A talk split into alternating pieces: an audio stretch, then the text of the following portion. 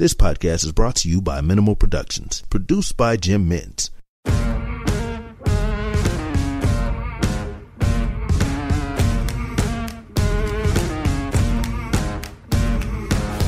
Hello and welcome to The Wigs. I am your host, Jim Minns. This is the first of a series of special episodes looking at the impact of the coronavirus on Australia's legal system and society.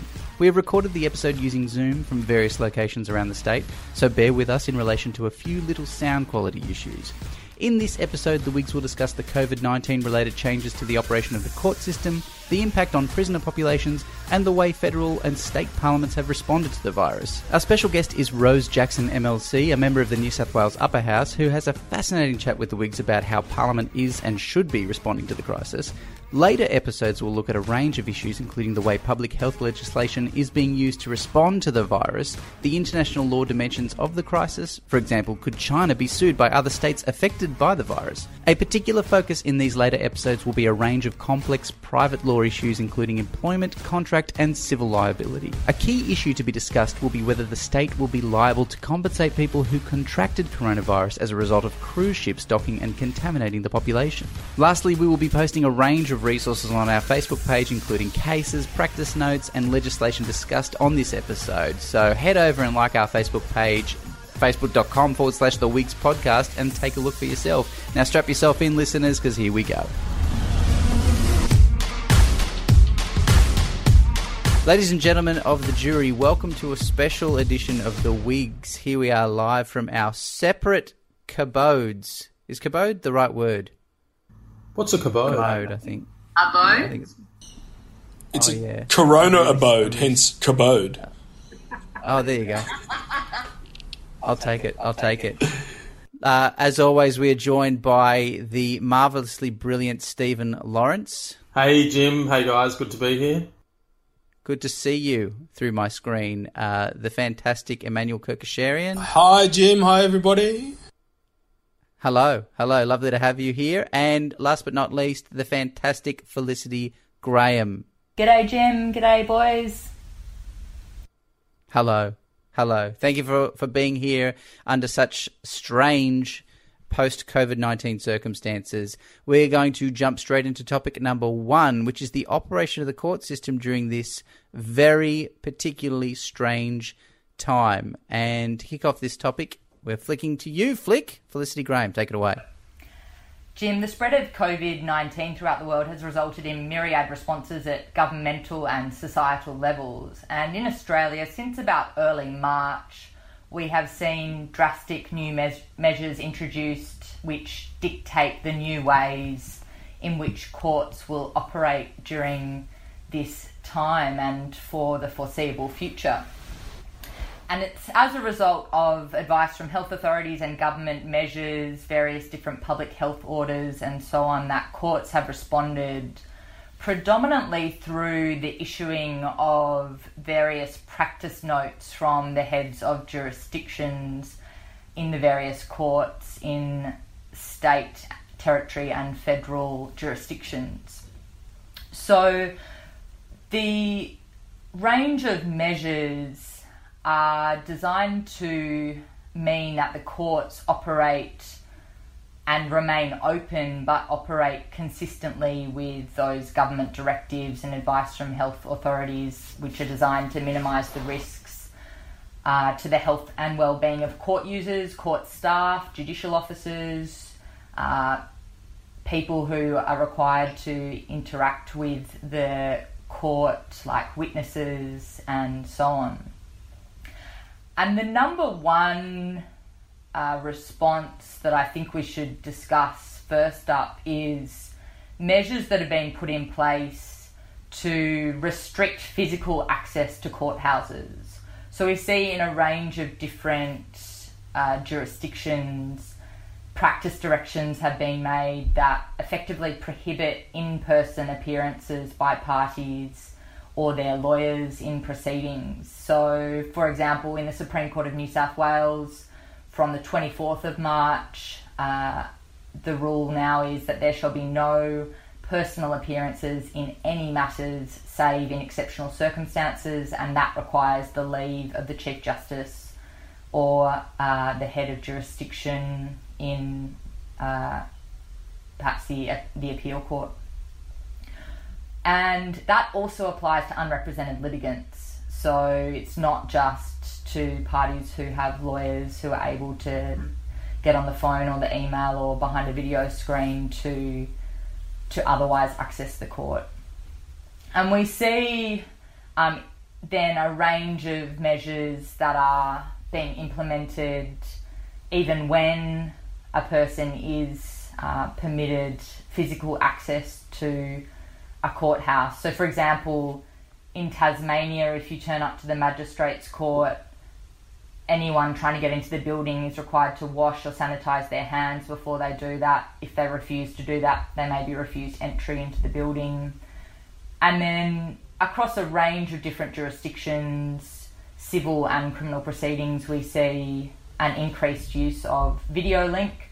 Uh, for example, this Zoom group chat that we're using right now is exactly the same way that the um, Victoria County Court operates to be able mm-hmm. to hear hear matters down there, uh, and particularly in some of the lower courts or particularly the magistrate's jurisdiction dealing with criminal proceedings and other proceedings, hearings are being done effectively by email. So not even necessarily telephone or, or audio uh, or wow. audio visual uh, links.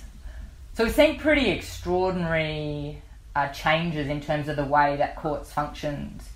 Uh, courts mm. function, yeah, uh, and it's having um, a range of different kind of flow on effects as well. So when, for example, bail courts are concerned, we see in New South Wales that that means, in effect, a geographical centralisation of the courts that actually deal with bail applications, particularly at the local court level, because not all local courts have AVL facilities. So there are really these hub courts in the metro area and in the regions that bail applications are being filtered into.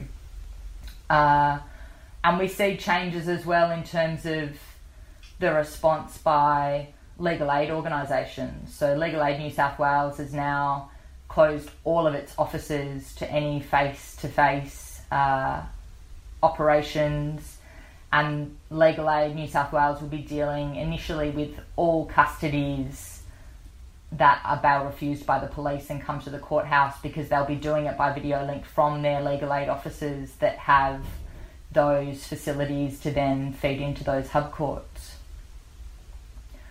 And then we see in terms of where in person attendance occurs that there are a range of measures that have been introduced to try to honour the social distancing rules, the 1.5 metre rule, the 4 square metre rule, which we'll discuss a bit more in detail when we come to one of the other later topics. But they, in effect, mean that, for example, when a party attends in person, they're not allowed to go into the courtroom until their specific matter is called. So it's quite a different scene to what you might normally see, um,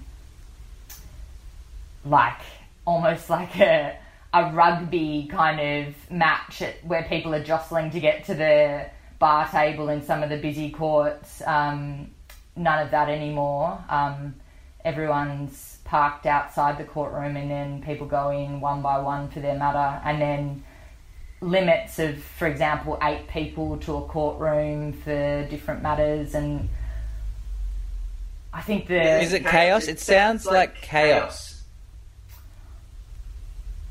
Yeah, look, it's having I think really extraordinary effects on the operation of the system and we'll talk more, I think, about some of the delays that are involved because when you start introducing these types of measures, um, inevitably it leads then to um, what has been one of the other main decisions by courts, which is that certain types of hearings are just suspended with um, no prospect of them getting on any time before perhaps the end of the year at, at the earliest.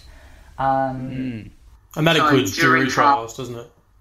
That's right. Yeah. So jury trials in Victoria, Queensland, New South Wales, um, Tasmania, across the across the country, jury trials have been suspended, and that has a different operation in different places because um, only some jurisdictions have the possibility of a judge alone trial. For example, Victoria, you cannot have a judge alone trial in criminal proceedings. You can in civil proceedings, but not in criminal proceedings. So And it's worth noting, sorry, it's, it's worth noting that the Commonwealth trials can never be done without a jury because there's the constitutional protection for it, right? Indeed. Yeah. Indeed. There are some jury trials running.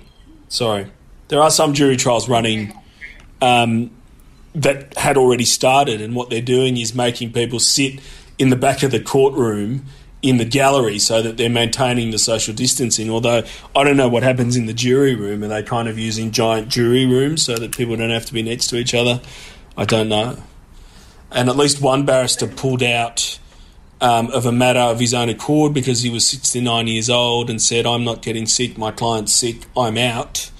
Um, and it went up to the Court of Criminal Appeal, who declined to comment on whether or not he, the barrister's behaviour was right, uh, but simply said, in light of him doing that, then the trial could no longer proceed because the judge was pretty keen to keep it going. Seems extraordinary to have have jury trials continue in circumstances where you know not least or not just because of the public health risks going around, but just the general level of anxiety and stress in the community. I can't. I'm sure if I was an accused, I wouldn't feel complete confidence that the jury's going to have their mind on the job, as opposed to wanting to get out of there. Yeah, and in Tasmania, they had, up until very recently, indicated that they were intending to continue with jury trials.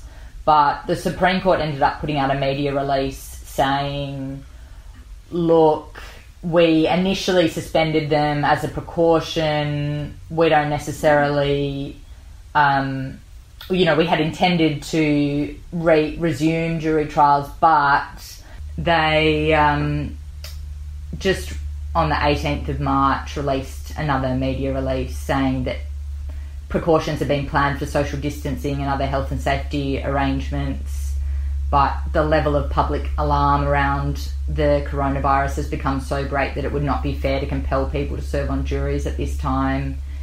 If jury trials went ahead, there would be a danger of jurors being distracted by concern about their health and safety and so on. So I think there's recognition in the court system of that exact dynamic that you're talking about, Steve, where even though public health measures might be able to be put in place to protect people in terms of how you actually structure the court sittings and so on, it's just going to be operating on people's minds in such a dominant way that how could they properly apply their minds to the task at hand in terms of deciding the guilt or innocence of the accused? I think there's no defended matters going ahead in the local court, is there? Yeah, so the local court in New South Wales initially indicated that they would be carrying out defended hearings for custody matters and uh, for people on bail or at liberty otherwise they were being deferred. But since the court has indicated no, we're not going to be doing uh, defended matters for custodies either. And today, which we're recording on Monday, the 30th of March, the District Court in New South Wales indicated that they'll no longer be doing sentence hearings, appeals from the local court, arraignments, readiness hearings where the defendant is not in custody, and that's going to be reviewed again in a month. Um, the High Court has deferred sittings in Canberra or on circuit for the next three months, and then they'll be reviewing the question of future hearings in the middle of the year. But they'll continue to give continue to give judgments and deal with special leave applications where that's necessary. And then there are some other courts that are still operating. For example, the Family Court and the Federal Circuit Court are trying to operate predominantly by telephone. they're limiting any face to face in court hearings to 1.5 hours. So, where there's an urgent matter that needs to be dealt with face to face, for example, in migration matters where it involves a minor or a detention issue, then uh, they will entertain a face to face in court hearing, but only to that limit of an hour and a half, and then it can be continued by telephone or written submissions after that. So it's, and then there's a whole lot of um, information about the steps that courts will take in terms of cleaning surfaces after any person appearances and so on.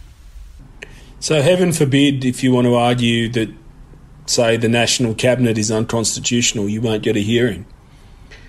I guess that's the reality of where we are, in the High Court, I mean. I mean, I guess if you've got a reasonable enough hearing. There must still be a duty judge because the High Court's got all sorts of jurisdiction, obviously, in respect to Commonwealth matters, all sorts of original uh, jurisdiction. So they must still be operating, right? But they've terminated like the sittings that they normally have planned going forward. But I think that doesn't mean yeah. that the sort of doors are shut completely, does it? Certainly hope not. I hope not. I mean, one of the interesting things in New South Wales is that they passed in the COVID legislation that Parliament passed before it shut down, and we'll talk more about that later. But they passed in there a whole series of measures, particularly to deal with criminal matters, where they could say take evidence by way of video recording from key witnesses and then later allow the use of that evidence at trial. We haven't seen any practice notes or directions from the district or Supreme Courts concerning that, but I guess they've done that so that if things continue as they're going, they're going to have to do something, um, and we may well see individual witnesses brought on for cross examination. Yeah, I've got a trial in May in the district court, which is a jury trial, and we got an indication at the readiness hearing, I think last week, that it would be likely that the complainant would be called and cross examined in that May sitting, uh, but the trial itself then deferred. Um, so it looks like they're planning on making certain use of court time in certain types of matters, but you know the main bulk of defended matters and sentence matters is basically on freeze. And I know a number of courts are looking at bringing forward other work that they can do, which can be dealt with by video link or otherwise, where the parties can still have a hearing without needing to be in person. So I think the Victorian County Court is doing an audit of all their other matters and bringing forward matters where the parties can agree to an earlier date. Same with the Court of Appeal, Court of Criminal Appeal matters in New South Wales. So I think the courts are trying to grapple with how they can stay open to the extent that they can to do the ordinary work as it normally arises, but also, given the circumstances, try to reshuffle things and make sure that they're using the resources that they can within the limits of the public health situation to to do work and and get it done. Flick, has there been a change to the circumstances in which a court can order that evidence be given by audiovisual link. I think that's been loosened up, hasn't it? It has. So, this new act, which is the COVID 19 Legislation Amendment Emergency Measures Act 2020, which is the first act this year of the New South Wales Parliament and will be the only act on the books for a while to come, it seems, given Parliament has been adjourned for about six months. That Act in Part 2.9 amend the Evidence, Audio and Audiovisual Links Act, which already exists to provide for various different hearings and also witnesses to give evidence or for parties to make submissions by audio or audiovisual link in New South Wales, including from interstate, where the ordinary position is that witnesses and parties attend court in person and actually come to court to be heard.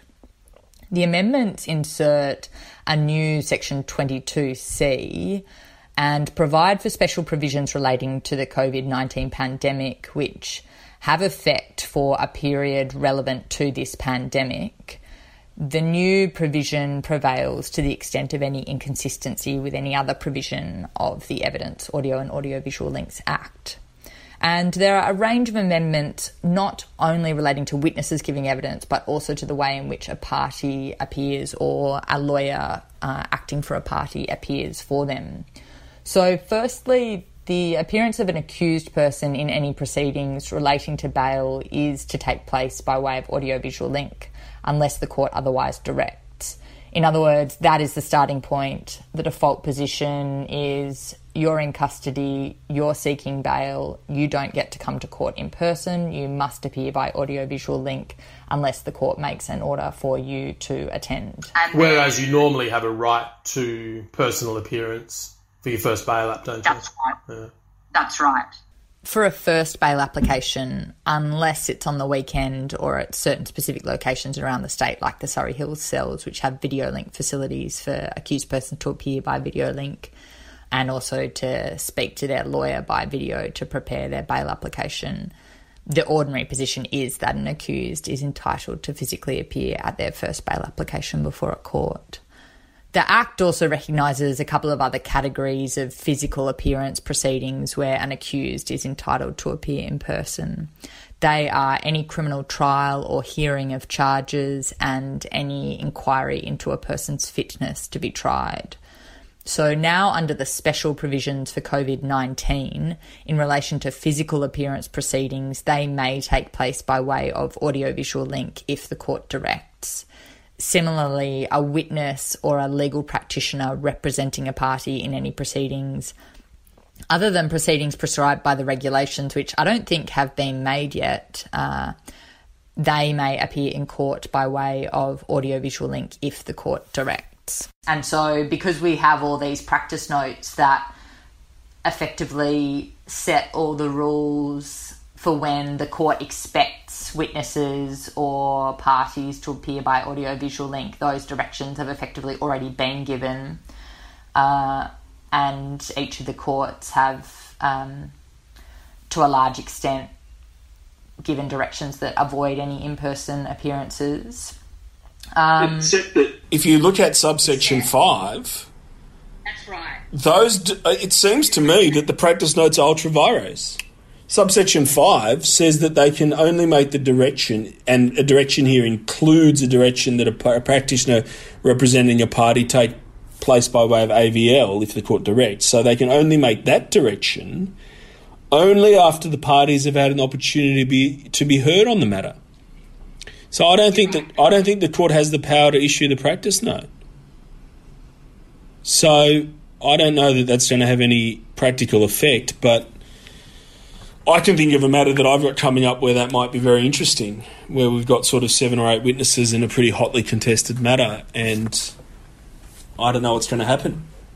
God forbid you get arrested, uh, you know, now. I'm assuming arrests have gone down since this has been implemented, right? Yeah, that's an interesting question. I suspect crime rates of certain types probably have dropped. Maybe crime rates of other types have increased. I don't know. There's been a lot of talk about domestic violence spiking. I'm told anecdotally that police are providing a lot more bail um, at the police stage, that is before things come to court, even on a bail hearing.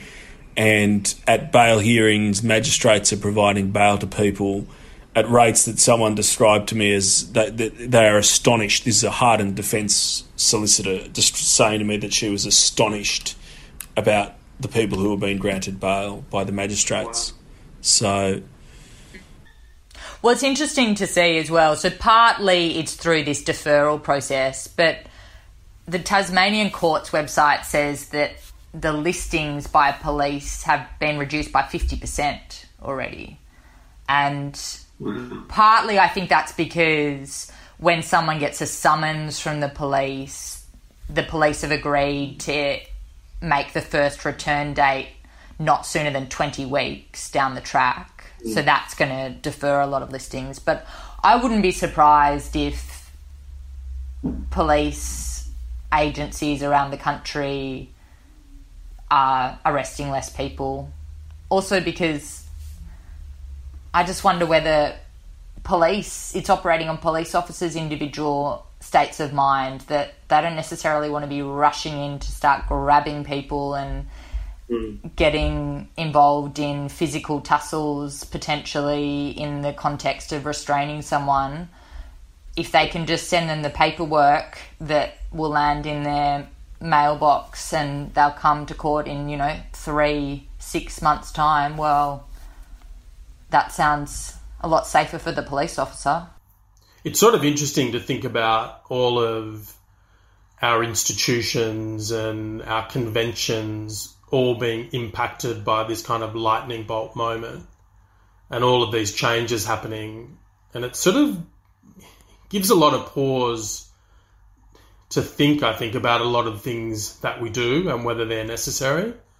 I mean, in terms of operations of courts, like I've been adjourning matters via emails with the judges' chambers and telephone calls with the judges' chambers with the prosecutor on the other end. And in some ways, you think to yourself, why haven't we been doing this before? But there's a lot that you give away as well. And I think if we if we erode this concept of personal appearance and a right to personal appearance, we probably will regret it down the track. So it's good to hear that that legislation is time limited in terms of the AVL stuff. Yeah, so the time limitation is that uh, it ends either six months after commencement or um, not more than 12 months after commencement. Mm. So we'll see, but I suppose yeah, they could change that. Pardon, Manny? Uh, it can be extended by regulation to 12 months, but no longer. That's right. Sorry, the 12 month is an extension by regulation, yeah. Yeah. Yeah, I mean, I think you're right, Steve, in terms of weighing up or using this event to reflect upon what parts of our system could change for the better and what uh, access to justice mechanisms could be used to improve the experience of court users and practitioners and make things more efficient or ultimately fairer because people feel like they're not being, for example, so inconvenienced or punished by just the way that the system mm. um, operates and takes time and so on. Um, but I, I do think we need to be cautious about rushing into adopting these kinds of approaches on a long term basis. I was re- recalling um, a day I was sitting in court waiting for one of my matters out in the far west of New South Wales, and um, the audiovisual link was engaged. There was a person brought up on the screen, a small child from a detention centre somewhere about 900 kilometres away, and the magistrate commenced the proceedings, read out their sentence judgment, pronounced sentence upon the child, and it was the wrong child. Yeah. And you, I think you just, there's a real danger of whole range of different other errors occurring when you start using these kinds of technologies.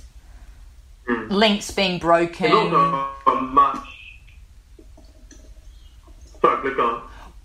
Well, for example, a link being broken where a party is addressing a court and they're not aware that the court can't hear them or submissions aren't heard properly. I was appearing by video link the other day to the district court um, in Dubbo from Sydney, and there was a really bad feedback problem. The judge was hearing everything twice, and it's really difficult, and it really impacted on the advocacy mode and uh, on the process, I think.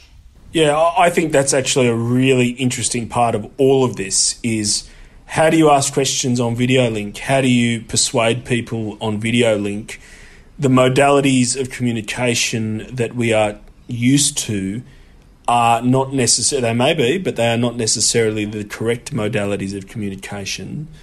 Um, people respond differently to screens and audio as it is, uh, but also do you speak slower? Do you speak faster because it forces people to listen to you and take allows you to have control of the courtroom? There are so many different ideas that we just it's pretty uncharted, um, and I don't know. But if it ever gets to the point where people are running jury trials by television or by by you know recording or all over AVL, I'm going to be watching a hell of a lot of TV to kind of pick up the techniques that people use to persuade on TV. Maybe the televangelists from America might have a few tips that we might use in our advocacy because that's where it's going to land. Flick, what are what are the actual laws on when they can and can't use the pre-record video evidence for trials, criminal trials?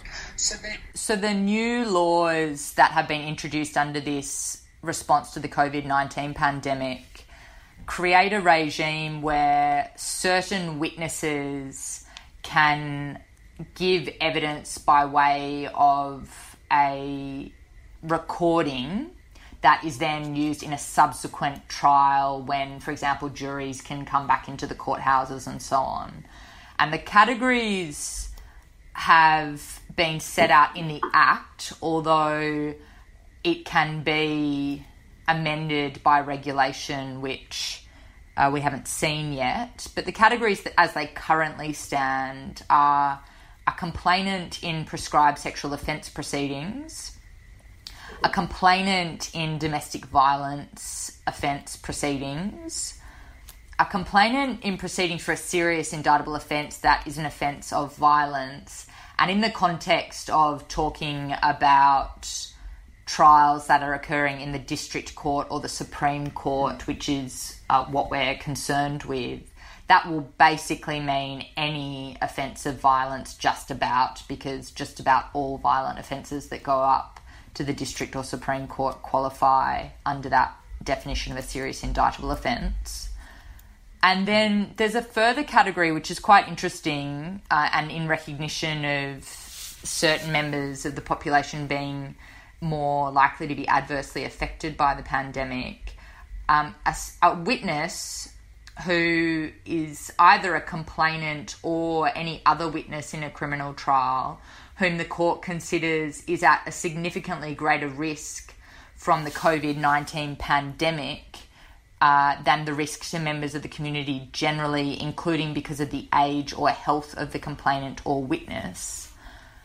That category also, it seems, raises a pretty interesting scenario where, for example, the accused in their defense might wish to call a particular witness who might fall into that category of having health problems or being aged, and a question about uh, changing up the ordinary order of things, where the accused might actually wish to get some evidence recorded ahead of time to avoid not being able to call a witness who might suffer under the pandemic and actually call a defence witness before the trial even kicks off. I mean, that's a potential scenario.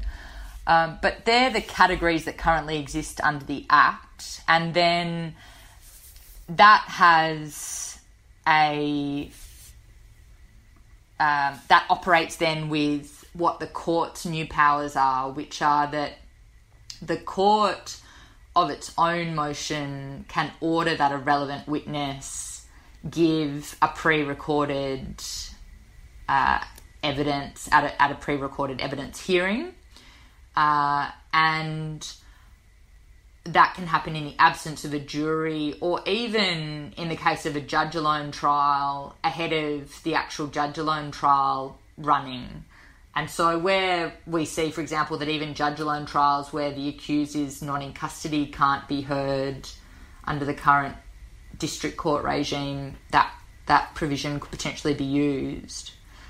But the court can only make the order in certain circumstances, which basically require requires the court to give the parties a hearing on the question requires the prosecution and the defence to have completed all their pre-trial disclosure and case management requirements and then requires ultimate satisfaction that it's in the interests of justice to do so.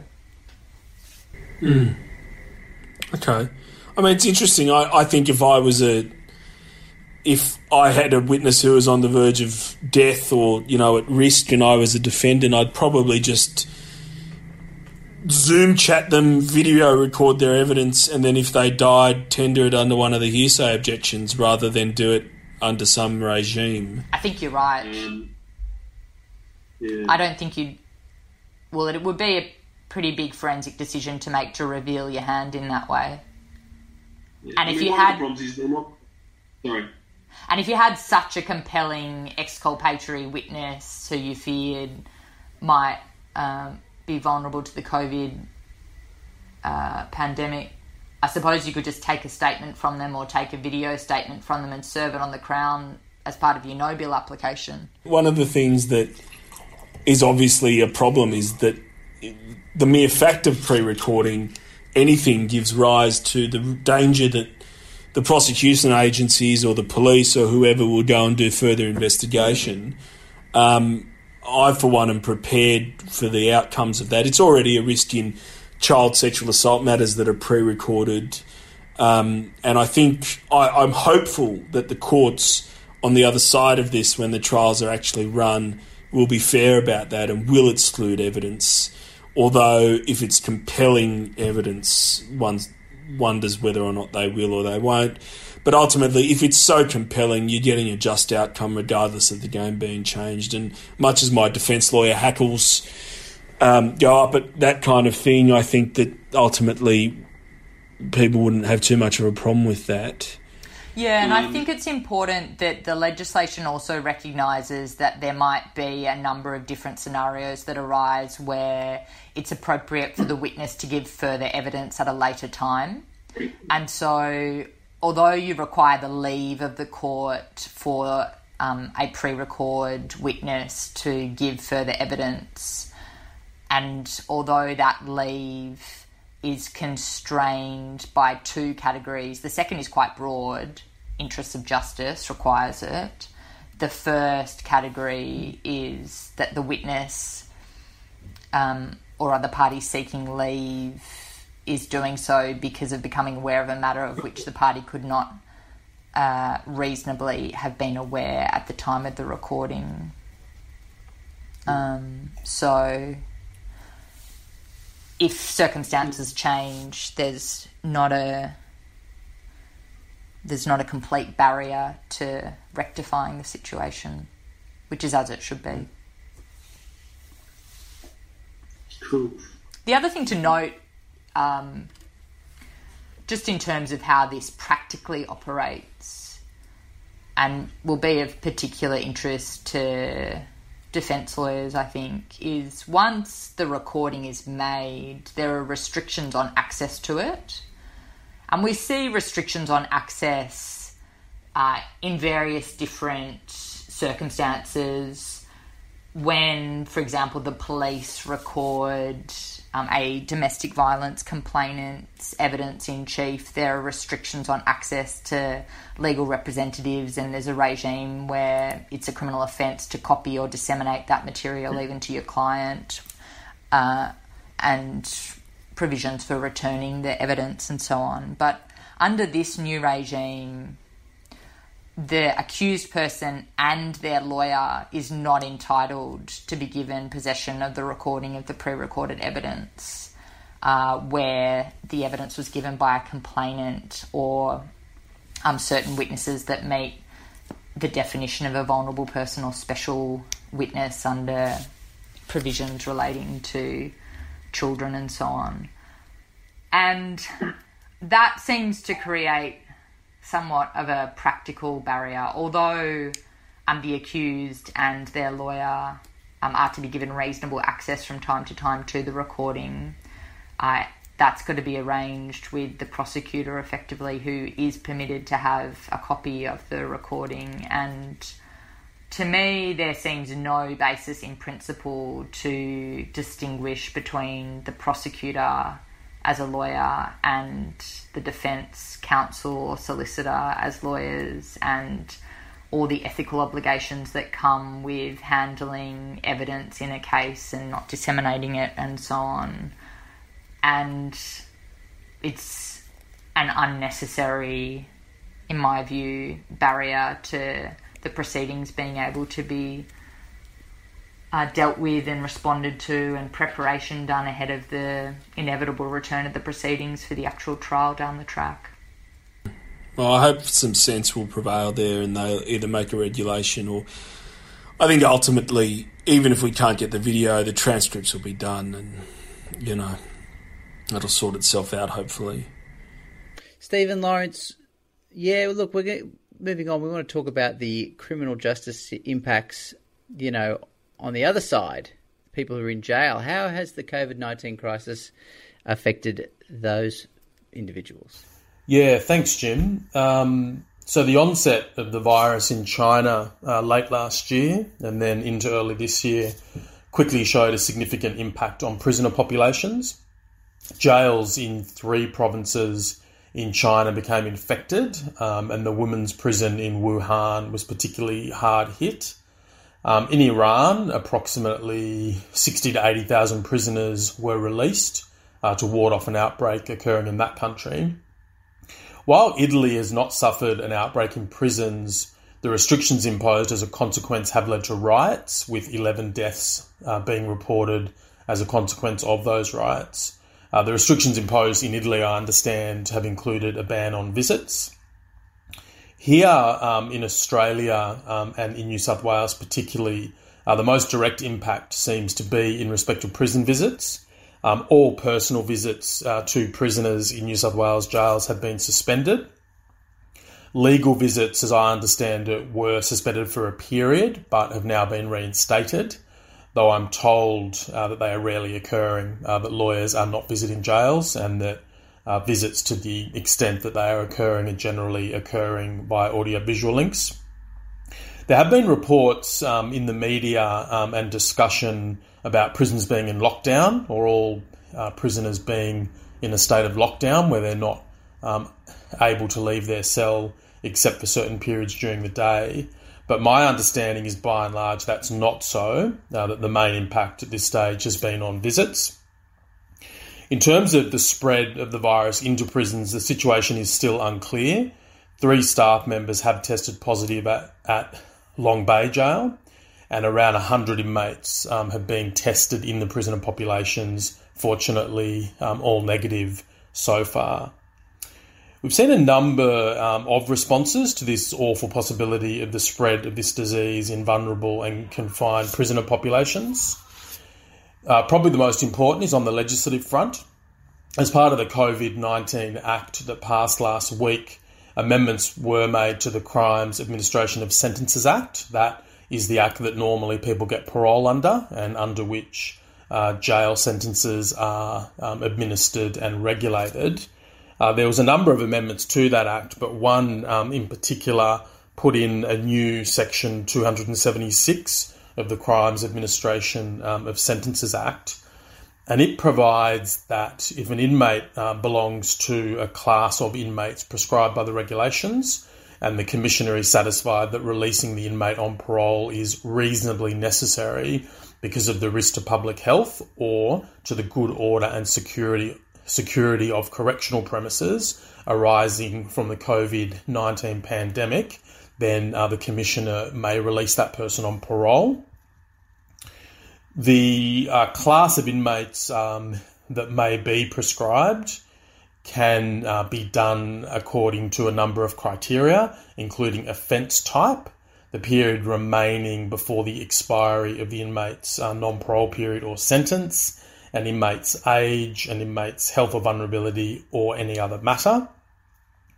There are some important limitations, as one might expect, on this quite exceptional new power that the Commissioner um, of Corrective Services has. Uh, the power is not exercisable in respect of a prisoner who is serving a sentence of imprisonment for any of the following offences. Murder, a serious sex offence, a terrorism offence, an inmate serving a sentence of imprisonment for life, um, a serious offender as defined, um, an inmate being kept in custody in relation to a, an offence against a law of the Commonwealth, and that may well be uh, be because it's expected that the Commonwealth, if necessary, can legislate in respect to the matter in respect of its own prisoners. Um, a person being held in custody after their sentence has expired, uh, pursuant to um, a terrorism high risk offender order or a more general high risk offender order. Um, so, yeah, the power um, is not uh, completely at large. It um, has been prescribed to not apply in certain circumstances. I think it can be seen that the the law is really aimed at achieving two objectives, and those are reflected, I suppose, in the circumstances when the commissioner can act and place someone on early parole. Firstly, firstly, where it is reasonably necessary because of the risk to public health. Now, this would obviously include the public health of inmates, but I think it would also, uh, very importantly, include considerations of the public health of the community around jails. And you can certainly um, imagine, for example, regional towns with large jails um, uh, near them where the community is at risk because of the daily swill of inmates in and out and staff in and out. Uh, the second purpose that I think the section is trying to achieve um, is that reflected in the circumstance where the commissioner can order parole, quote, um, to achieve the good order and security of correctional premises arising from the COVID 19 pandemic. So that would seem to cover circumstances, for example, where prisons are on lockdown, where there might have been riots and so forth, and where for good order and security it's just necessary uh, to thin out uh, the prisoner population. Uh, the next response that we've seen impacting on prisoner populations has been in the courts. I think generally speaking, we're seeing people um, being granted bail at really unprecedented levels. That's often occurring in the context of police bail, so people getting bail um, in police stations, uh, but also in the decisions of the local court. But we're also seeing a series of bail decisions that have been handed down in superior courts, essentially giving bail because, at least in part, um, of the COVID 19 crisis. Uh, these reasons for decision in respect of superior courts have been reduced to writing, and they are quite interesting. Uh, the first that um, I thought I might look at is uh, the decision in the bail application of a Miss Broes, B R O E S. That was um, a decision um, of uh, Lex Lasry, uh, Justice Lex Lasry of the Victorian Supreme Court. Um, he observed paragraph 35 quote, uh, turning to the matter of delay and the more unusual circumstances of this application, since the filing of this application and the affidavit material, the entire community has been overtaken by the eventuality of COVID 19, which the World Health Organization has declared a pandemic. At the time of hearing this application, there were 150 confirmed cases of people infected with this virus in Victoria and 565 cases Australia wide. At the time of revisiting this ruling, uh, the nationwide number has grown in excess of 1,300, with over 230 confirmed cases in Victoria. Uh, dramatic steps have been taken, um, he goes on to say, by both the state and federal governments to endeavour to, as they say, flatten the curve in relation to the spread of this virus. On Sunday, 22 March 2020, federal and state governments announced further measures restricting people's activity with a promise that additional measures will be introduced in the near future. It seems clear that there will be significant delays occasioned within the courts as a result of this virus, which may result in lengthy periods of remand. In this court and the county court, for example, jury trials have been postponed indefinitely, primarily for the reason to avoid the assembly of jury pools, which require large numbers of people and which obviously create a significant risk of the transmission of the virus from person to person. Uh, His Honour uh, then goes on to consider some of the other measures that are impacting on the court system, many um, of which Felicity has spoken about earlier. Um, he then says at paragraph 39 Further, it is unknown whether there have been any instances of COVID 19 in the prison population, as I follow it at the time of revisiting this ruling, Victorian prisons do not have any cases of the virus. However, as Mr McGrath submitted on behalf of the applicant, in addition to issues of delay, there can be no question that once the virus is discovered in any of the Victorian prisons, there will have to be a significant lockdown for a number of reasons. The transmission between prisoners will be significant and likely to occur at a much greater rate than the transmission that is occurring in the community at present. Uh, that will result in a large number of prisoners becoming quite seriously ill, depending on their age and underlying conditions. I appreciate these are matters of speculation to a degree, but the situation is sufficiently urgent to, to require them to be taken into account. Further, bearing in mind that the entire situation may have changed again within one or two weeks. Uh, so Miss Broes uh, was ultimately granted bail by Justice Lasry. She was um, a person who the judge described as being a relatively young and healthy person. And um, he went on to say if the applicant were to be infected by COVID 19, she would be likely to make a recovery. However, uh, he went on to say, um, in conclusion, in addition to the delay of her case, she would suffer the consequences of a significant lockdown in the prison, which would have substantial effects on her and no doubt her relationship with her family, which would be a dramatic development for a person who has not previously been in custody. So she was somebody um, um, on drug charges that look um, at a quick uh, look at the decision to be to be not uh, terribly serious, but certainly not uh, trivial. She was a young and healthy person, uh, but on account, really, it seems, of those two factors of delay and the impact of likely lockdown, um, and also this high risk of infection, uh, Justice Lasry saw fit uh, to bail her.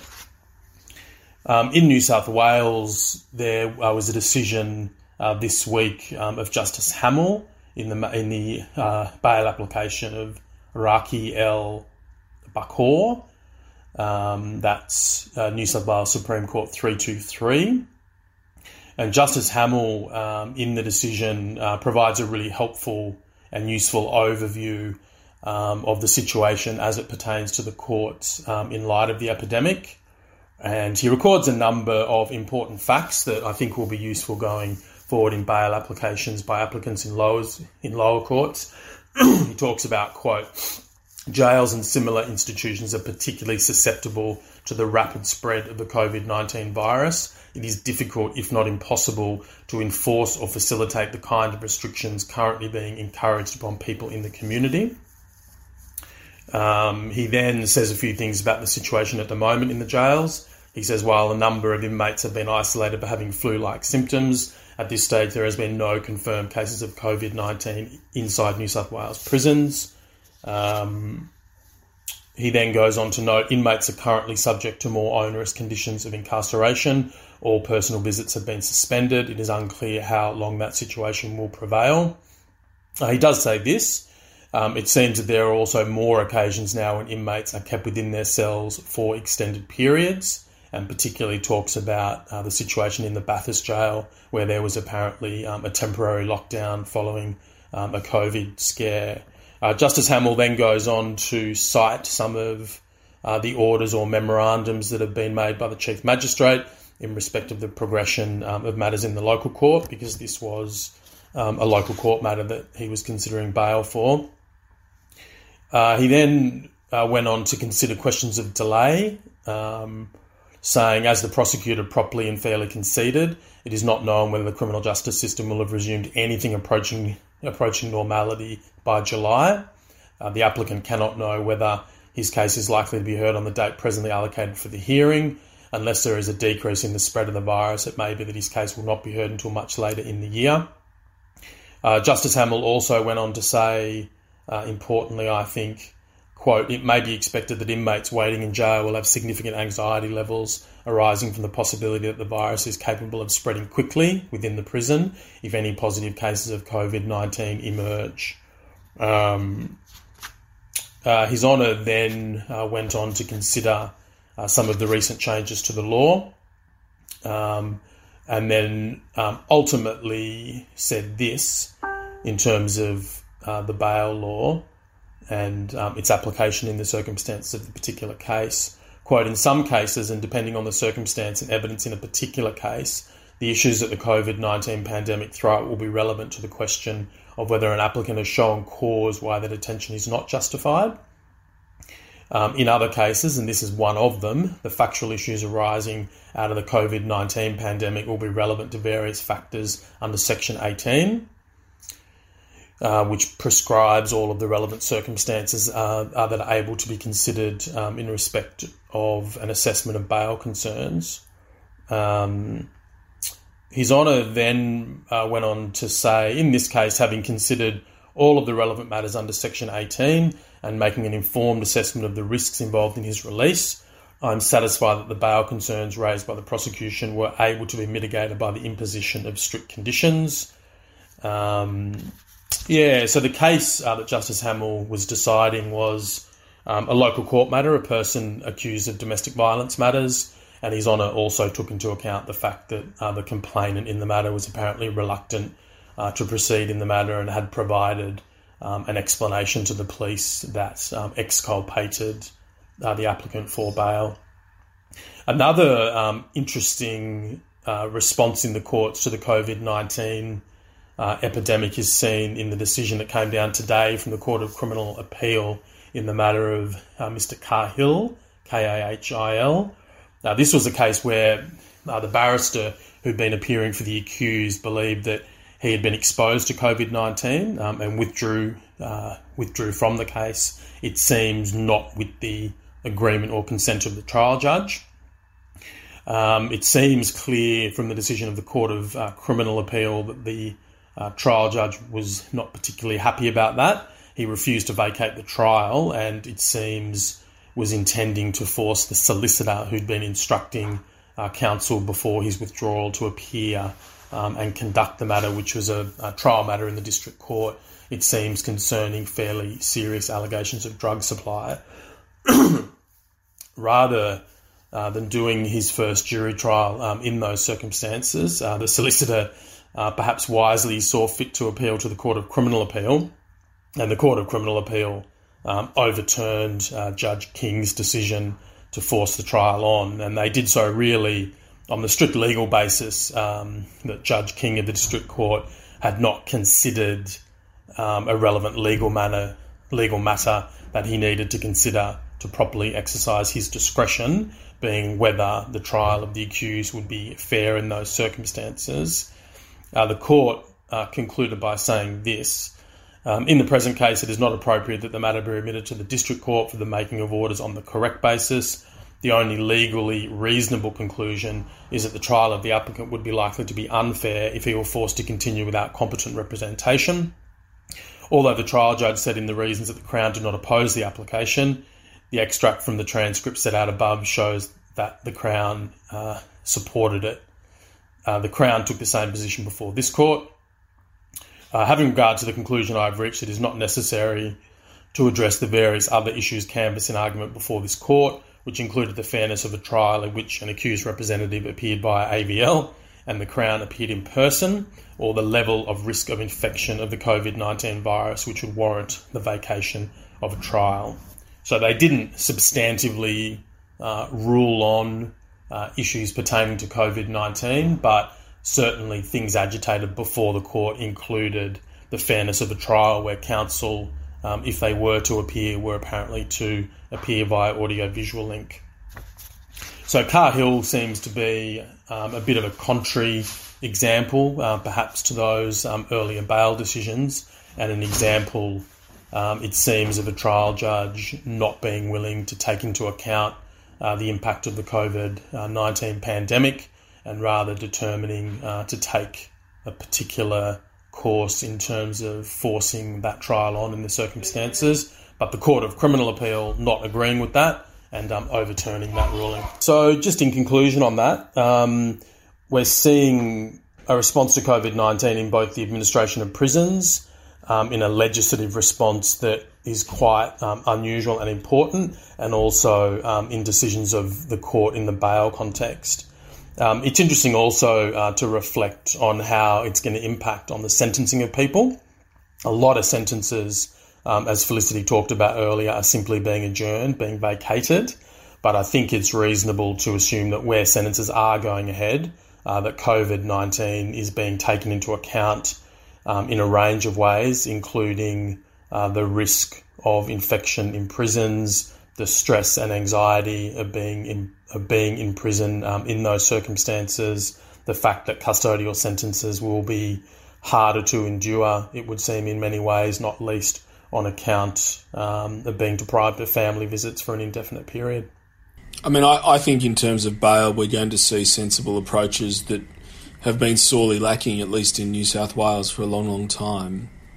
Um, and I, I, do note for those who are facing cases where there are non-violent offenders and there's some um, difficulty about getting over some sort of hurdle, you know, like special circumstances or whatever, can I commend the case of the United States of America and Johnny Grobman, um, which is from the United States District Court of Flor- in Florida in the Miami Division, um, which really goes into a lot of that stuff in the context of COVID and non-violent offenders and, and the risks and so on.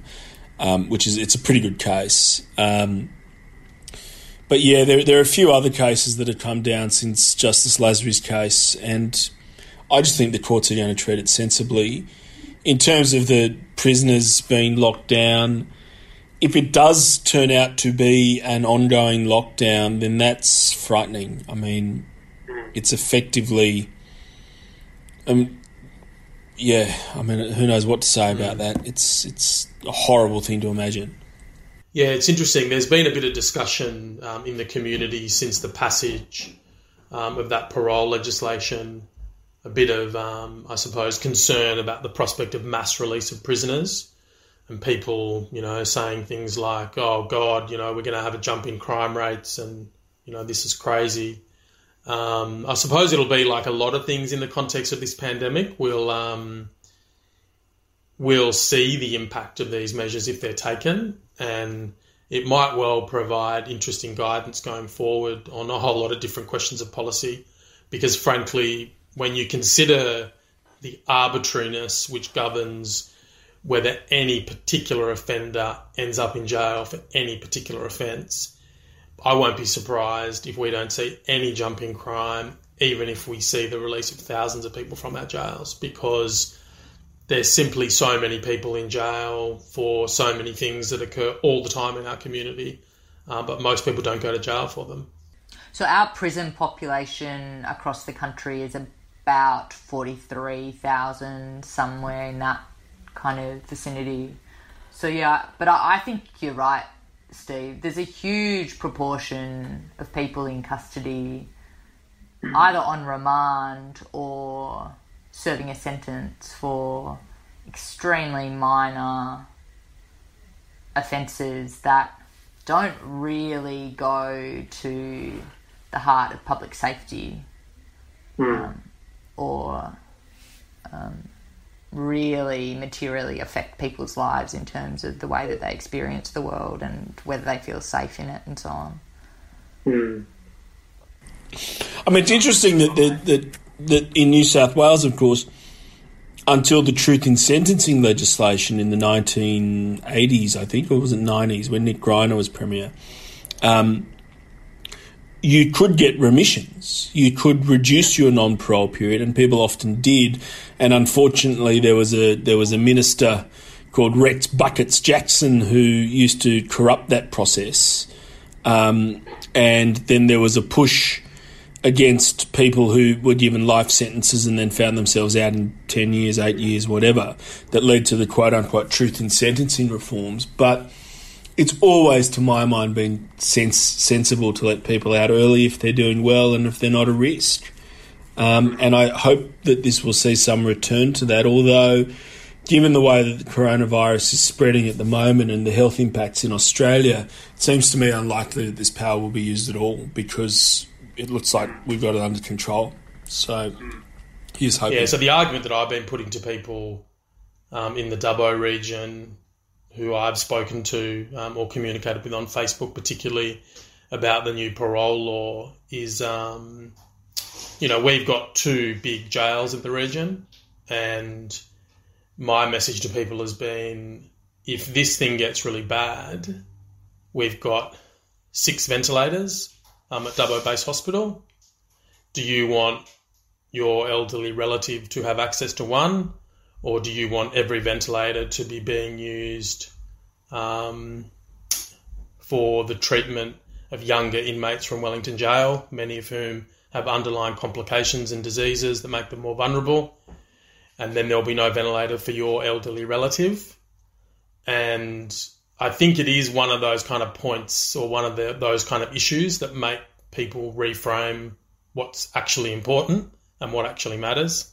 Um, but yeah, it's been a bit controversial that law. And it almost was it almost risked in the, the speed with which the emergency legislation was being passed through, risked having no ability to operate. Hey, Manny. Until one of the members of Defence Lawyers New South Wales raised it in a discussion on the group, and then we drew it to Rose's attention, and then it got passed on through the through the communication within opposition and then to government that there needed to be an amendment to Section 276.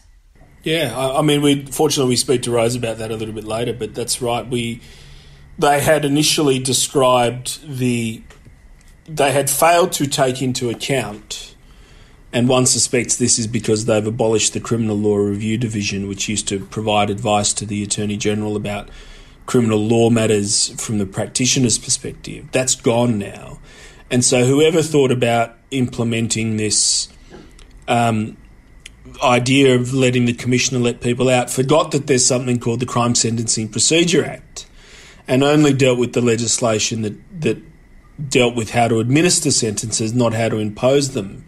And the legislation that was first introduced to Parliament did not provide for the provisions of the Crime Sentencing Procedure Act to be set aside. And one of those provisions would have prevented the Commissioner from Corrective Services even permit exercising any power at all. Um, and so, fortunately, we, we one of the members of Defence Lawyers New South Wales, who I won't name, but I will highlight if, if he wants me to, I'll ask him later. Um, he came up, he, he found the error, brought it to the group's attention, my attention, and I passed it on to Flick. And, you know, the change was made at the last minute. And I sort of contacted everyone to try and, everyone I knew who might know someone. And fortunately, um, as you'll hear a little later, we got through and, and that happened. Um, so thank God for that, maybe, if, if those powers are needed.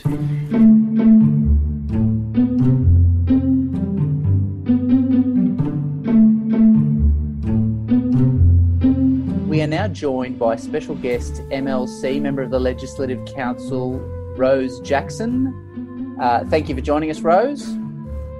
Great to be here. Huge fan of the show. Great, long time, long time listener, first time caller. Yep. And look, we've got uh, the fantastic Emmanuel Kerkyasharian who's going to take the lead on this topic, ask you a few questions. Manny, take it away. Thanks, Jim. Um, Rose, thanks so much for doing this. We really appreciate it. Um, the first question I ask everybody in the age of COVID 19 is How are you? Yes, I am well. I mean, I'm, yeah, I'm very well, actually. I'm very privileged. You know, I do, I have a fixed income job. I'm not going to lose my job. My husband's not going to lose his job. And having a two year old at home a lot is annoying, and I will whinge low level about that.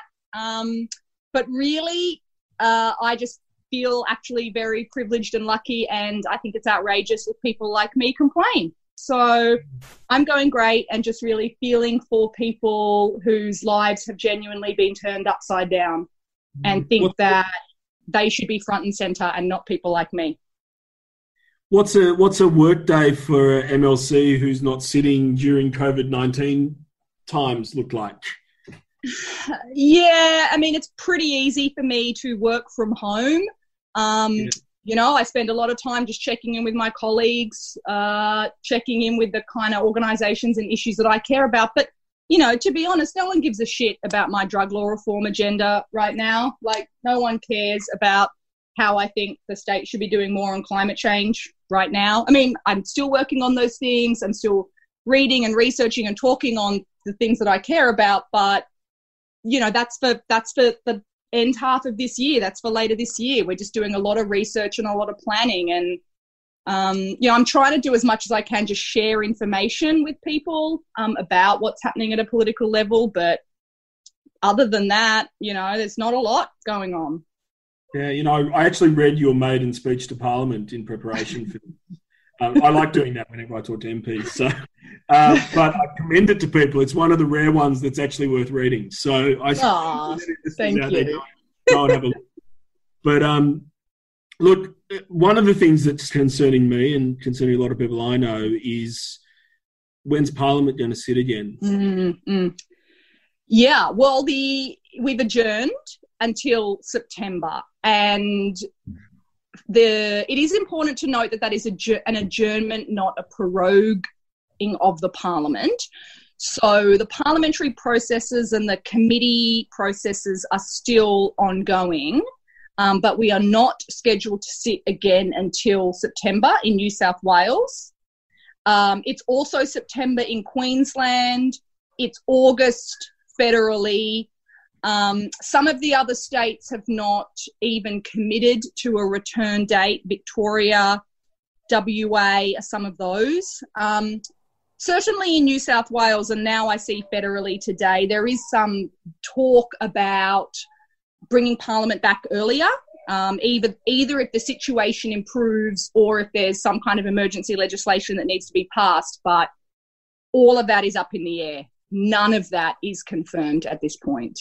I, I know that federally the, the opposition was opposed to the closure or the long adjournment of Parliament. What was the state? What was it like in the state? Did you guys know it was coming, or was it kind of thrown down? Was there did, did the opposition oppose it here, or was it consensual, or what? What happened? It was done by agreement in New South Wales. The opposition did not oppose that proposition, but my understanding is that there were undertakings given by the government that if the situation did improve, that the parliament could and and would come back earlier than that, perhaps in June or July. Those were, you know, an understanding um, between the government and the opposition. But I, I have to be honest here, and maybe this doesn't make me the best guest for this show. Um, I wasn't there in the sitting that we had recently. Um, that wasn't voluntary. I was fine. I was happy to go, but we were paired out. Um, yeah. We were asked not to attend if we were backbenchers, which I am. And so I agreed with that request. Uh, you know, I, I, didn't need to be there and was asked not to be there, so wasn't there. So I'm not. So, what sure. does paired out mean, Rose? Do you want to just explain that for listeners? Yeah. I mean, pairing is a convention that's used um, in Westminster parliaments to allow members to not be at parliamentary sittings for, you know, a range of reasons. Perhaps there's functions that they really have to attend when parliament's on. You know, perhaps they're sick or they have caring responsibilities. Those are the normal reasons why pairs are used. And it's the government and the opposition acknowledging that someone may not be in attendance and subbing out a member of the opposing party, you know, to, to, to keep the numbers essentially the same, um, the acknowledgement that not everyone can be there all the time. So we, a number of us, were paired out um, in the recent sitting, so subbed out, not not for not to be attending, um, which you know was done because they wanted to limit the people gathering in Parliament. You know that they wanted to have social distancing in the chamber, so we all, you know, weren't sitting squished up like we normally are. Um, but that does mean that, you know, I wasn't there for all of the kind of detailed, granular conversations about exactly the options to recall the parliament prior to the September adjournment. But supposedly those options do exist. And I'm very hopeful um, that they'll be utilised because I would be extremely disappointed as a member of parliament if we didn't sit again until September. I would be very distressed with that. I don't think that's acceptable. Yeah, I mean, one of the things I think that you were a party to, Rose, was one of I, am a, the president of Defence Lawyers New South Wales as an aside, and one of the members on our Facebook group identified a problem with the COVID 19 legislation that we were able to get through to you and some other people, and, and that was mm. big. Um, and uh, one of the things that's been frightening me is that in the absence of Parliament sitting, it's just the little things like that the little corrections to our course that can be made, the discussions that can happen, even behind closed doors. I mean, I mm-hmm. worked a little bit in Parliament when I worked for the Attorney General. Um, and you get, you know, the, the closed door discussions make things happen, and not people not being there has a real effect. Um, and yeah, absolutely. I, and in, in that instance, yeah. um, I, I, we were able to get that through to the relevant people via the shadow corrections uh, spokesperson, who I don't know for full disclosure is Chris Minns, Jim's brother. I don't know if this I have, but anyway, Chris was able to. Chris was able to get that through to Adam, but he made the point to me, which I thought was quite, uh, you know, sort of relevant. He said, "This is why legislation normally sits on the table for five days. Like mm, yeah. this, this is why that happens, so that you don't have." Chris was also at home. He was also paired out. Two people at home, sort of trying to get messages through and it, this is not good lawmaking this is clearly not good lawmaking and yes it's extraordinary circumstances and it's emergency legislation and sure you know we got it done but really you know this is the biggest peacetime limitations mm-hmm. on civil liberties that we have seen um, and in those circumstances uh, you know i just think parliamentary oversight is really important. Um, so that's why I would be very hopeful that some of our parliaments would start reconvening prior to the adjournment, uh, the adjournments that they have passed. Yeah, um, it's interesting. The I heard yesterday or the day before that there's the upper there's an upper house committee forming. Yes, yes. Yeah. What can you tell so, about that? Yeah, so this is why the adjournment be proroguement is relevant. So proroguing the parliament is sort of literally dissolving the parliament, cancelling the parliament, um, which I understand was flagged or floated, um, but reasonably quickly dispensed with. They have adjourned the parliament, so the committees still exist. And the Public Accountability Committee of the New South Wales Legislative Council has commenced um, an inquiry into the government's management of COVID. Um, the health and economic consequences, which is good. That is some level of parliamentary oversight into what is happening in New South Wales. Um, and, you know, those inquiries are open, they are publicly broadcast, people can contribute to them. So that is some level. Um, but you know, I just it's little things like I note in that inquiry. I think there are something like nine or ten members.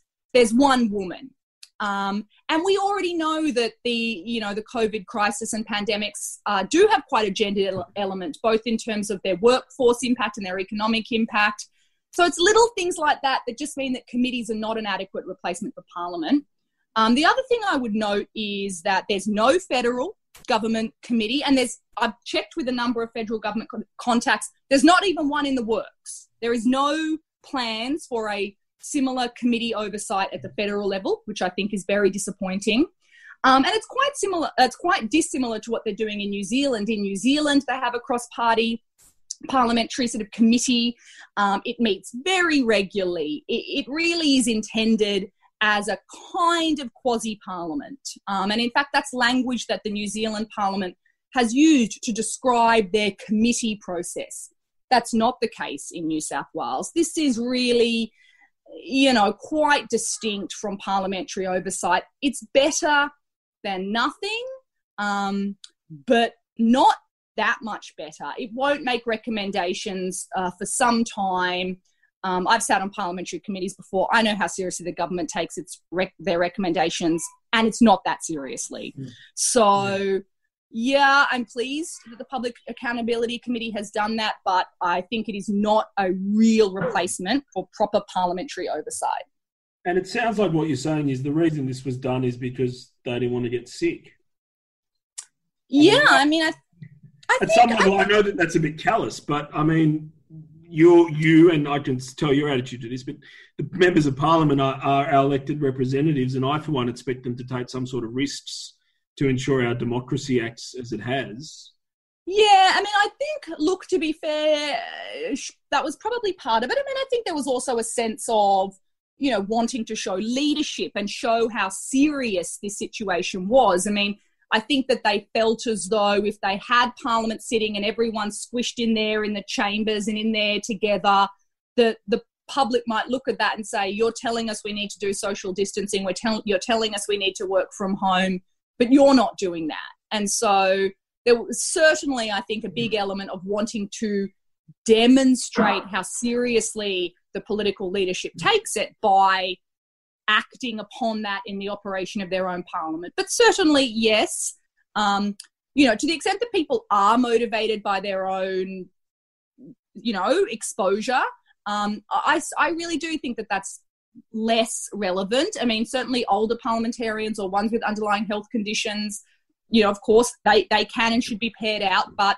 you know, like the British Parliament, it sat during the Blitz. Like it didn't sit in Westminster, it sat in Church House. But, it, it's, it, Parliament, I agree with you. Like, parliamentarians should step up in a time of crisis. Um, and we have to show leadership for you know people do need to work from home they do need to socially distance that is actually very important but if it's our own personal safety that's the motivating factor uh, yeah I, like you I'm, I'm less interested in that and i think that um, that should not be a determining mm. factor in whether our parliamentary democracy continues to operate yeah I, am so bored Rose, there, yeah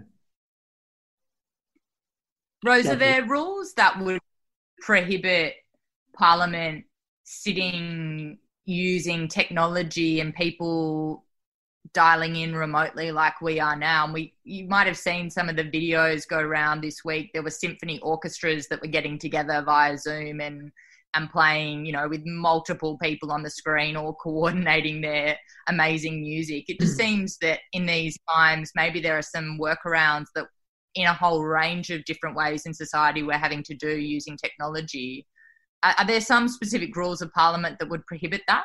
Do you have to that be is, in the building?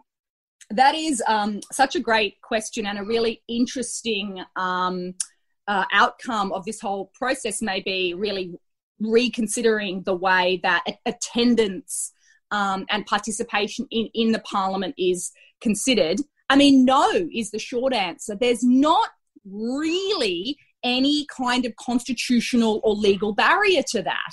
Um, the European Union Parliament, for example, has already instituted electronic or email voting. That is already happening in the EU Parliament. Um, you know, in some of uh, you know, in some of the Australian parliaments, it, the idea is being tossed around. Um, you know, terms like attendance, for example. I mean, they're not defined as requiring physical attendance. It's really just governed by the standing orders and the sessional orders of the parliament, which uh, the standing orders and the sessional orders are the rules that the parliament makes for itself to govern its own mm. operations. And those things do not prohibit, you know, some kind of electronic or e parliament. I mean, they certainly don't consider it. Like, they certainly don't spell out how that should happen. And probably when it comes to our parliament sitting and our parliaments making laws, maybe you might want to not rely on you know implicit suggestions or things that aren't written down it probably would be better for it to be explicit that the parliament could sit electronically which it isn't um, it is explicit that the committees can meet electronically and telephonically. So that's already possible for committees. And the federal parliament um, did pass some, right at the end of their recent sitting when they adjourned till August, some changes to their standing orders and sessional orders that more explicitly did contemplate the parliament sitting or making laws or making decisions electronically. Um, they were, I think, a bit more thoughtful about that, the federal parliament, right at the end, and Labor was supportive of that. Um, we didn't do that in New South Wales, but the door is not closed to that. And I think it's a really interesting question that you know lawyers like you guys um, and your you know constitutional counterparts you know would and should look into um, what would be um, the situ- the circumstances in which um, that would be possible there, there, these laws that have been passed at the state level and federally, these are serious bits of legislation. Like this is a lot of money, billions and billions of dollars, and there's serious restrictions on civil liberties and human rights. And I get all of that, but you have to have parliamentary oversight. if you know in those circumstances you just have to and i think that we have to find ways to achieve that so you know i, I hope that that can happen Great. Thanks, Rose. Thank Woo. you so much for your time. It's been fantastic. Okay. See you guys. Bye. Bye.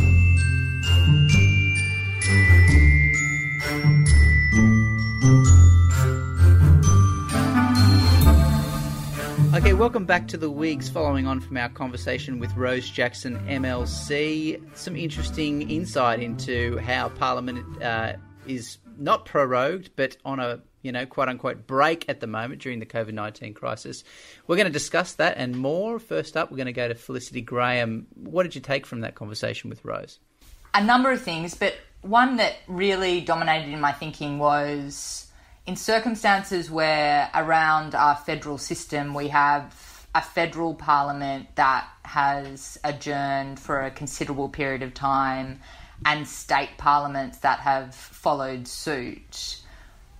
This national cabinet not having opposition representatives on it is to me a real failing in terms of making sure that that body operates in a really effective way and in a way that has greater legitimacy for the purpose of then having um, a scenario where people have more trust in the messages that they're getting from the government about this public health crisis and are more prepared to follow the rules that are necessary to protect all of us and, and our health.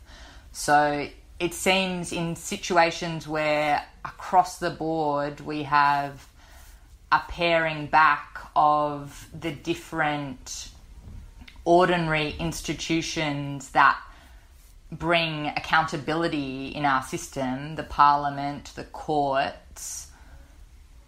When we have that paring back, all the more unnecessary are certain mechanisms to make sure that there's a, as much accountability within the, the framework that we do have as possible and not having opposition representatives on that national cabinet to me seems like a, a key um, area where the, there's a, a, lacking lacking um, accountability measure. Stephen. Yeah, look, I thought it was interesting. Um, I too heard these suggestions that Parliament should not sit or would not sit uh, because Parliament should show some sort of example to the community.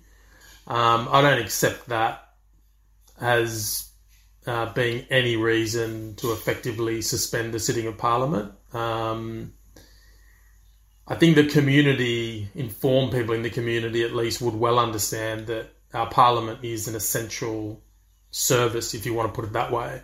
Um, and if our parliamentarians think that there's not sufficient understanding of that in the community, then maybe they should act in a way through Parliament, through this crisis, um, in a way that, you know, addresses that lack of understanding of the importance um, of Parliament.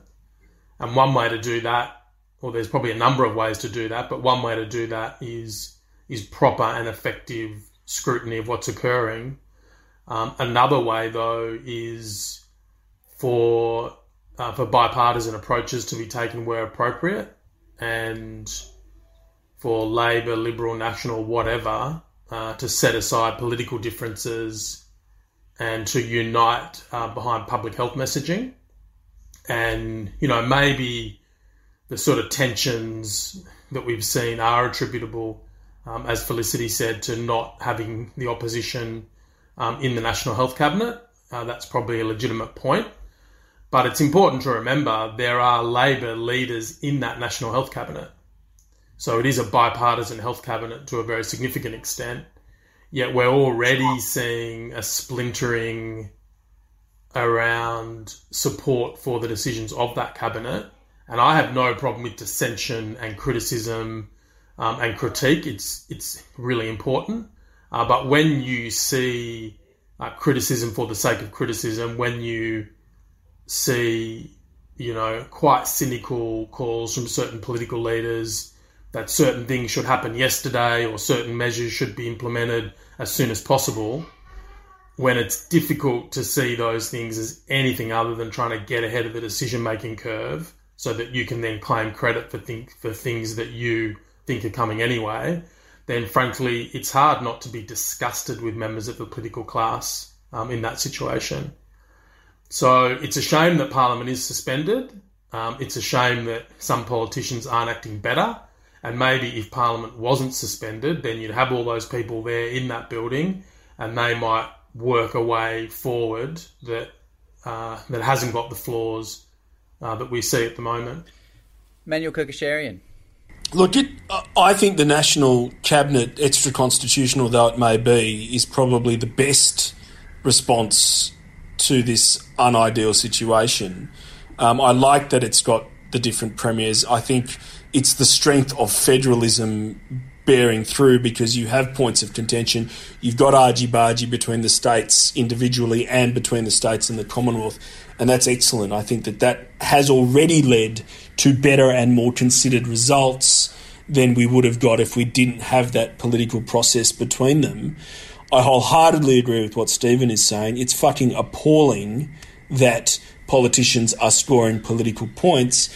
And what I hope that this crisis brings home, and I'm sure it won't, is some sort of pull back from the real extreme where we operate, where all we have is people thinking about fucking narratives and not thinking about the underlying reality. We're kind of forced now down to think about the underlying reality a little bit and be more honest about it. And I hope to God the politicians who are doing that are the ones who emerge out of this as the successful ones.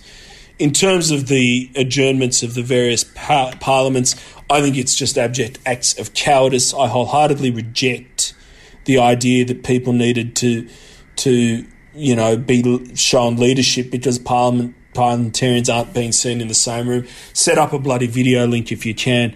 Actually, just turn up, turn up, and put yourselves in the shittiest hotel rooms that you're putting the people who are flying in, the, like the worst of them. Take those for the parliamentarians and put them on a bus, and then go to Parliament, and they can go to their hotel rooms, and they can be isolated altogether for all I care.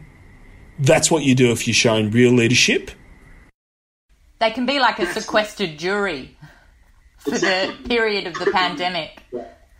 They could and should have done it. If that's one, if they wanted to show people they were serious, that's how you do it. And in the meantime, you allow the communication, you allow the, you, you ensure the checks on executive power, and I think if you look at this clearly, the backbenchers are pretty happy to have done that, I suspect. I suspect it's the front bench who's all concerned about narrative control and all concerned about looking the right way on both sides, on every side, or on both sides at least, they're the ones who are opposed to that kind of thing. And that thing that we were talking about, they actually stuffed up the legislation in the first draft so that no, they, they wanted to give the Commissioner of Corrective Services the power to release people onto parole, and they stuffed it up. And if some, if one of the people, one of the barristers on Defence Lawyers New South Wales hadn't caught it, and if we hadn't got through to Rose, that would not have been fixed. And it's just emblematic of the danger, emblematic of the dangers that can occur if you don't have Parliament sitting and you don't have community input into the decision making of government. So that's my rant, but I think it's fucking appalling. Manny, are there any other historical examples of Parliament closing in the face of some kind of pandemic or global event like this? In during the Black Plague, the UK Parliament was postponed in 90, in 1665 66 and we're talking 1665 so that they didn't have the same sort of masks etc that we have these days. But it actually left London and sat in Oxford in October 1965. So it wasn't gone the whole time. And this is during the Black Plague, which COVID, SARS CoV 2 being what it is, is not what the Black Plague was. Um, and during the Spanish flu, part the, this is the Westminster Parliament, wasn't suspended. Um, the backdrop, of course, to that was World War One, so it had to keep going, but it, it certainly stayed on during the Spanish flu. And on all accounts, SARS CoV 2 or whatever it is is effectively the same or like Spanish flu, from what I can understand, um, in terms of its risks and impacts. So I just don't see why it was necessary. We've got measures in place that weren't available to these individuals, our representatives, and what we're seeing, I think, ultimately, um, is just frightening. Like I, I, I, I, I don't know. I, I'm just I'm struck at the cowardice of it, and I'm struck of the the ease with which our democracy and laws have really been put aside on the advice of a few doctors. That is a literal definition of what technocracy is specialists deciding how you will live your life based on their specialised information. Now, it may be right and it may be safe, but that's at the moment, if it's right. And we don't know where that goes, and we as a principle should reject it, even at the cost of life. People died to give us these rights, and we're not willing to risk getting sick in order to maintain them, and that frightens me.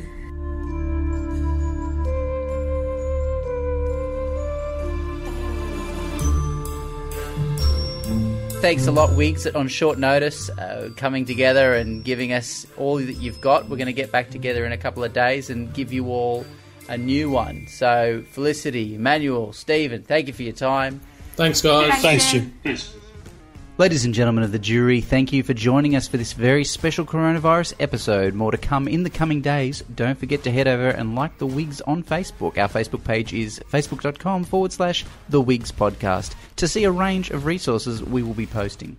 Please feel free to also send through questions, tips, and comments, and The Wigs will try and address them in coming episodes.